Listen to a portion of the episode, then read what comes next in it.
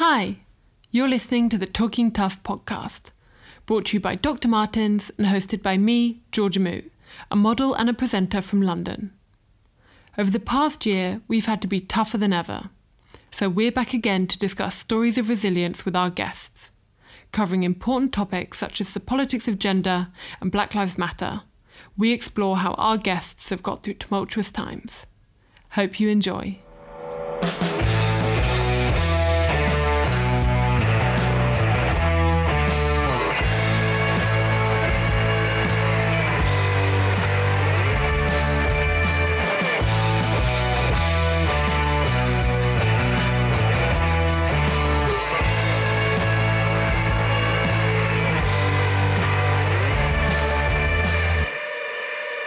Guest on Talking Tough has shown with Fashion East, won the British Emerging Talent Prize at the 2017 Fashion Awards, and has an LVMH Prize nomination under his belt.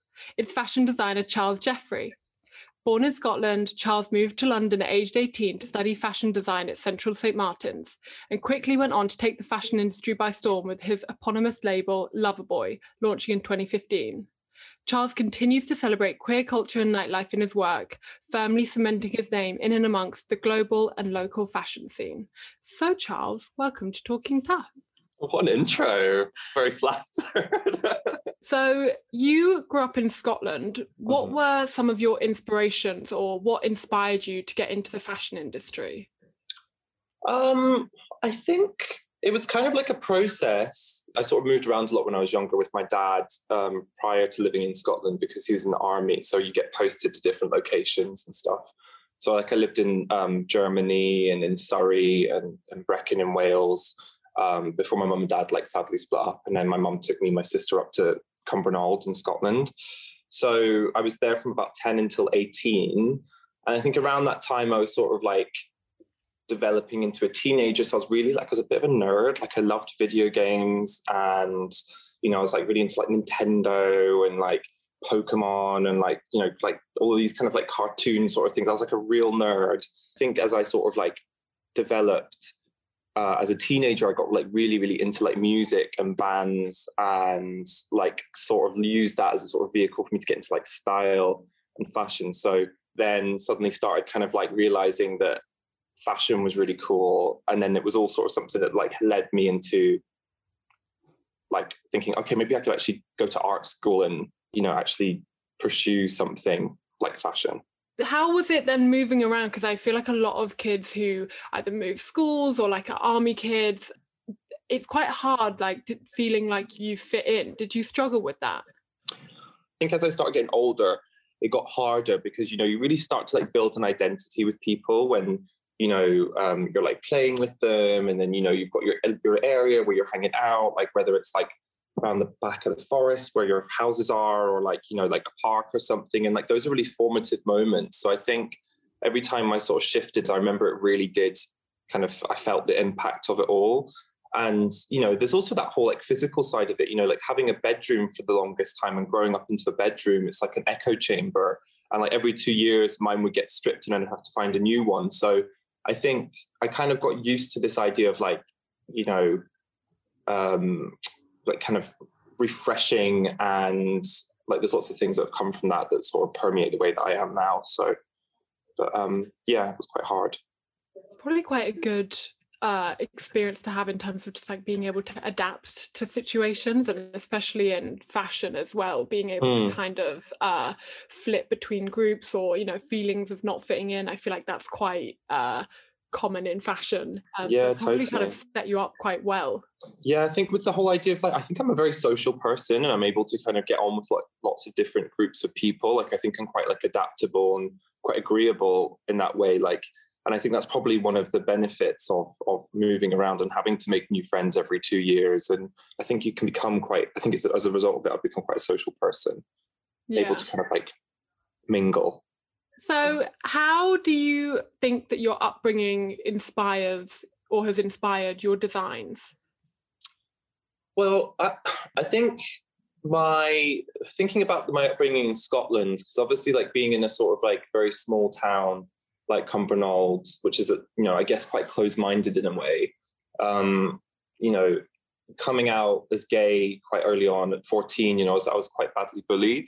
And I think that that sort of environment where, you know, you're sort of fighting against people for who you are, I think, you know, you you sort of like, I guess, attach yourself to sort of um, aspects of escapism or, you know, um, things that sort of like make you feel like a better version of yourself. So things like art or music or something that kind of changes you. So I think that it's about the idea of escapism and that, that the environment that I lived in. I mean, not to say that, you know, I didn't have a nice life out there, but I just think it's that thing of being bullied as a kid and, and you know, also being like gay. I think that, you know, that shame, it makes you attach yourselves to things like luxury or like bright and shiny objects or something like that. Then also the idea of like kind of like subcultures and identity, which again sort of relates to that, you know, like I was really into being like an emo and then I got really into being indie. And it was that whole, it was that kind of like perfect year, like 2007 was like Skins, like the Mighty Boosh, um, like NME and like like T4 and all of that kind of stuff. Like it, it was like the thing that kind of permeated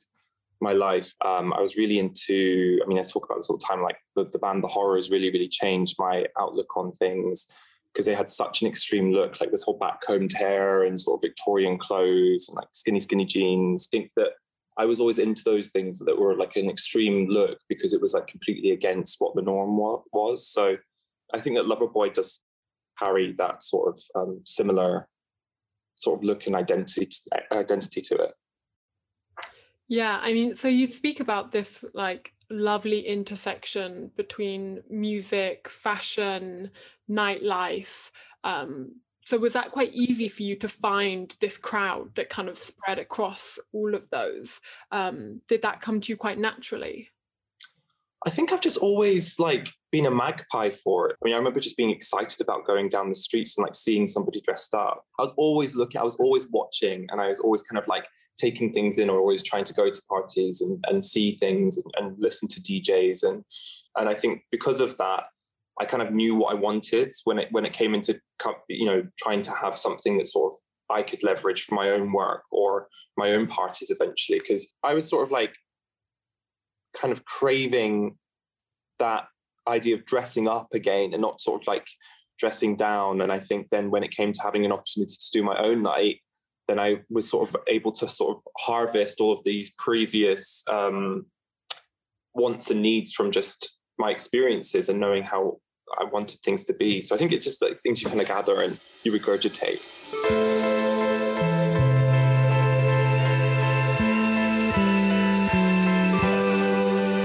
So, what does community mean to you, and why is it so important? It's, it's, integral you know I, I, think that going back to what i was saying before about like being in scotland and not really seeing any other people that were sort of similar to, to me you know visually um, and therefore i guess like culturally it was really difficult. You can feel really alone and you can sometimes you know sort of make decisions um, to try and like get away from like the, the, pain that that can sometimes cause you. You know like maybe not pursuing a, a love or passion or you know um, you know just trying not to be your authentic self. We're living in a really golden age where people are really kind of like able to express themselves for the first time. And you know like club spaces and community are also like a really great catalyst for that. Um, and it's just so joyous to see like you know i've got loads of friends who are coming out as, as non-binary or or trans and it's just like god you must have struggled so much beforehand you know um, uh, with by not having this sort of validation that we have now. So i think that when you do have a community that kind of validates you like having a sort of like sort of echo chamber of people that can kind of validate you and that you can grow from i think it's just so integral. And like the, the, the really gorgeous thing about nightlife is it's just a, a, really easy way for that to happen you know?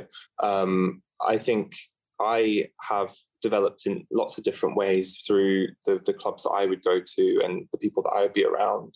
And i think you know when we started doing loverboy like that was when i really felt like i was being like my authentic self.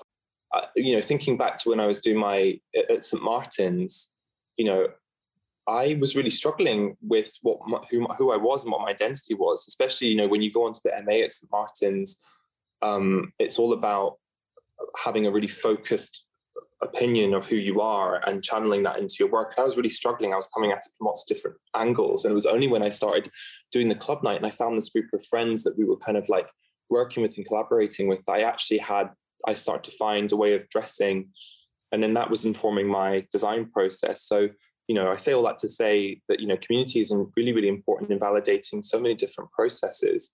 Um, you know, it can also give you the confidence that you you need to just face it everyday tasks. I think it's it's so important.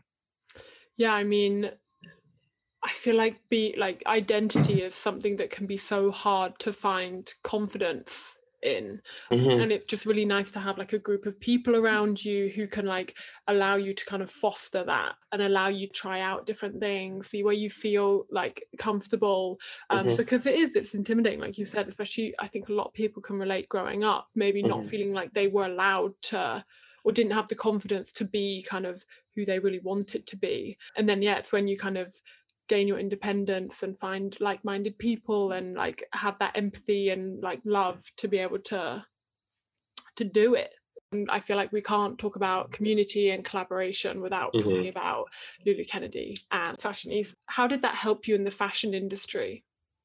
Well i mean lulu is is the fairy godmother of fashion. I mean I, I think she hates that title but she really is because having someone like that really sort of like actually see something in me and not give a shit about the whole practical, pragmatic system of things. Like, yeah, you might not know how to pattern cut or drape, so therefore you don't have a job. But she was like, I don't care. Like, you're you what you're saying to me right now with your work is something that I want to foster.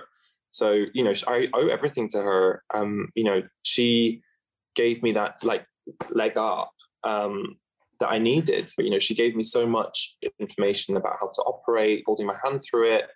Um, and you need that, you know, especially in fashion, because, you know, a, a art school can only teach you so much. And then having someone else kind of guide you through it is just so integral. There's a reason why there's a, a really great alumni from Fashion East because they're not doing it. A lot of it's just performative. Like, look at us helping.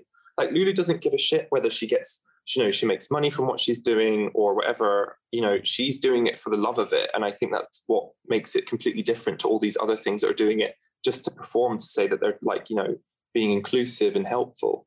You know so that's why I, the, my key word in all things is, is authenticity. You have to if it's not authentic there's no point in doing it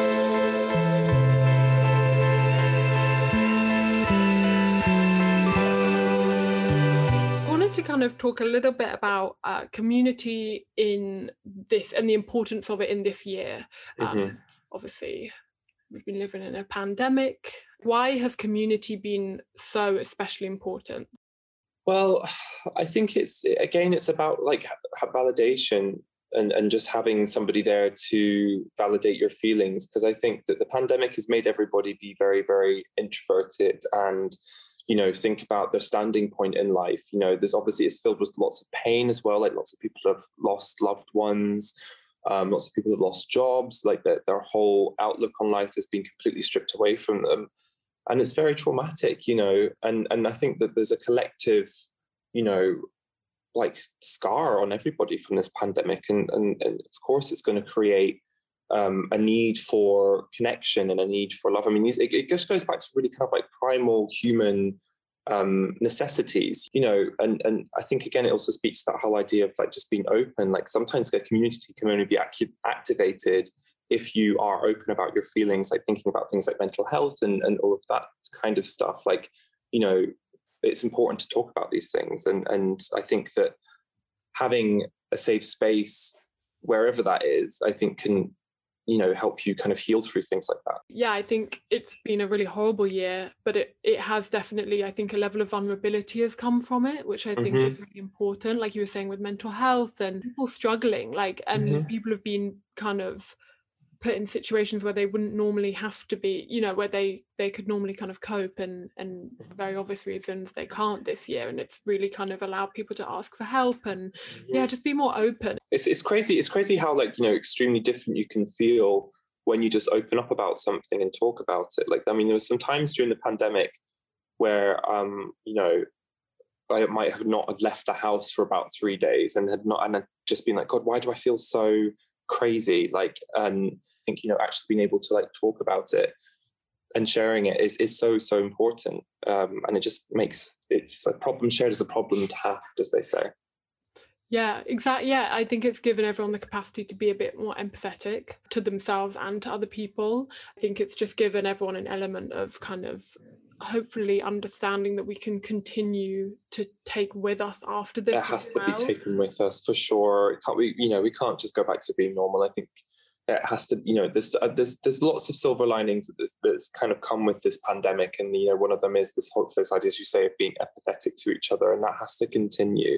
and just being sensitive to things like mental health before because it was you know in the ether and people were talking about it. But i don't think anyone was i mean it's still not where it needs to be and hopefully you know there's been a bit of light shone shone upon it to the masses about it through this pandemic. But you know there's still so much more work that needs to be done. So you know we need to carry this through and then some you know and continue the conversation because like everybody suffers with it you know and we don't really talk about it. In our industry i think there's a oh, lot oh god yeah. and also learn because like even if you're a sociable person it's it can be very hard and very overwhelming and very mm-hmm. like overstimulating. Mm-hmm. um, oh god yeah. so hopefully we can kind of moving forward in this idea of like constant production and pressure and performance performing you know it's, it's, it's constantly having to perform as well. Like it can be really really tiring. You know there were some designers who didn't show and that was okay. And actually and every, some people just had to take stock you know and some of the greats didn't show and and they took stock. And i think that you know everybody just sees fashion as being this very kind of like fast snobby sort of um frivolous subject.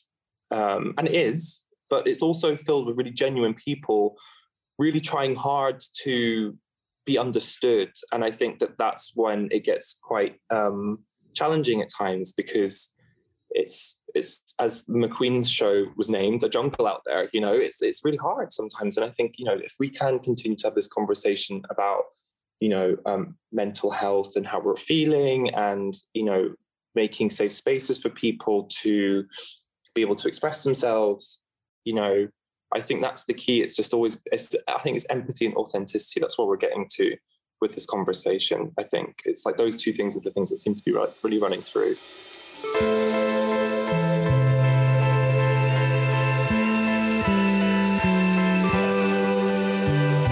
You know, obviously, fashion can be quite hard to to kind of break into anyway but i mm-hmm. think especially this year it must have been really really tricky um, mm-hmm. what advice would you give for anyone who is at the start of their career or has just graduated in this year i think the one thing that i've taken away that i end up teaching back to my students is just like instead of like thinking about something or talking about something just doing something and just actually then responding to what you're doing trying to get people just to like just fucking do something you know whether it's just like a, a sudden drape or you know you start actually tangibly making something or drawing something and responding to that. I think it's always about reacting to what you you actually have in front of you and that's about. But then you know i also think it's about like i also also kind of talk a lot about kind of like practical things you know um i think that you have to make sure that you kind of are you know crossing your I's and dotting your T's with things like transactional things. Like, you know, there's a lot of people that have to rely on a lot of support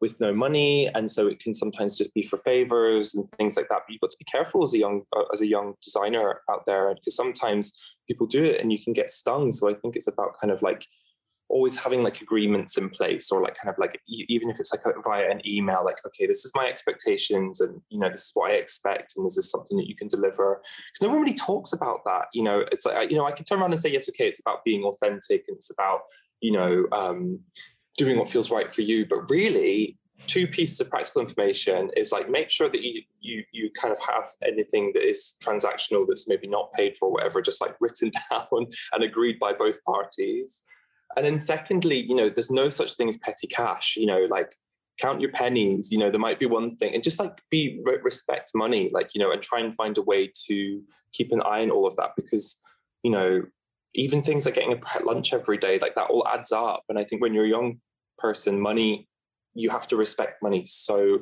much, even though it could be a ball ache.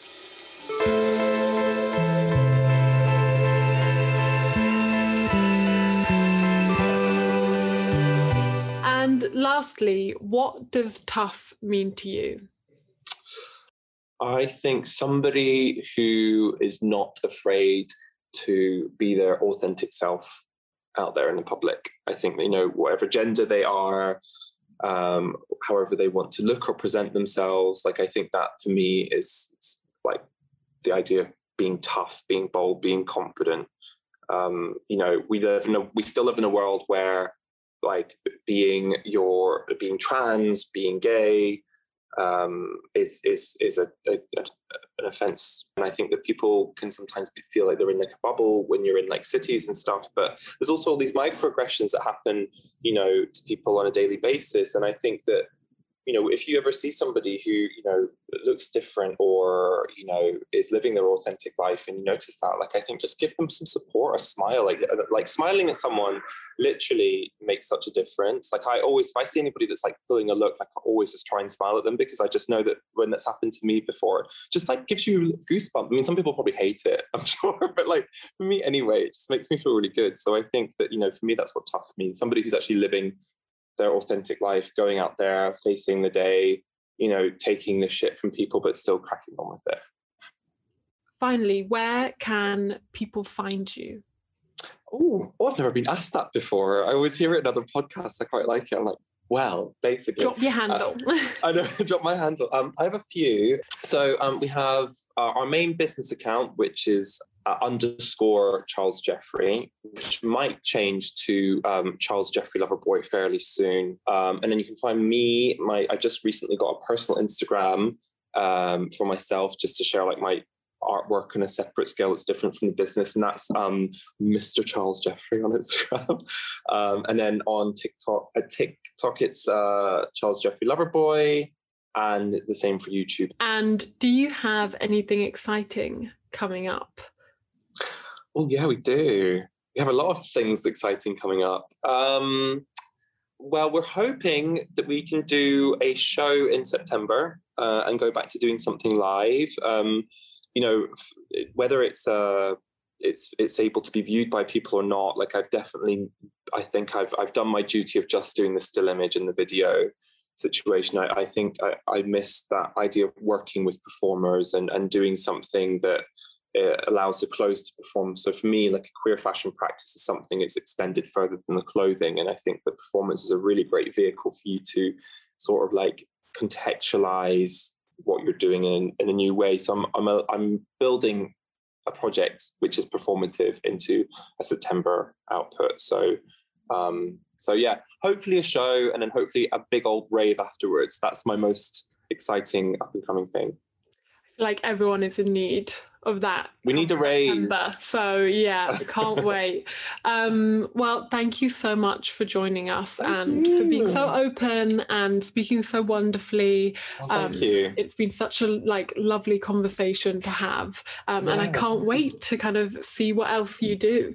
Um, Thank you so thank much, you so Georgia. It was lovely chatting with you. I really enjoyed it. Lots of fun. Thank you so much.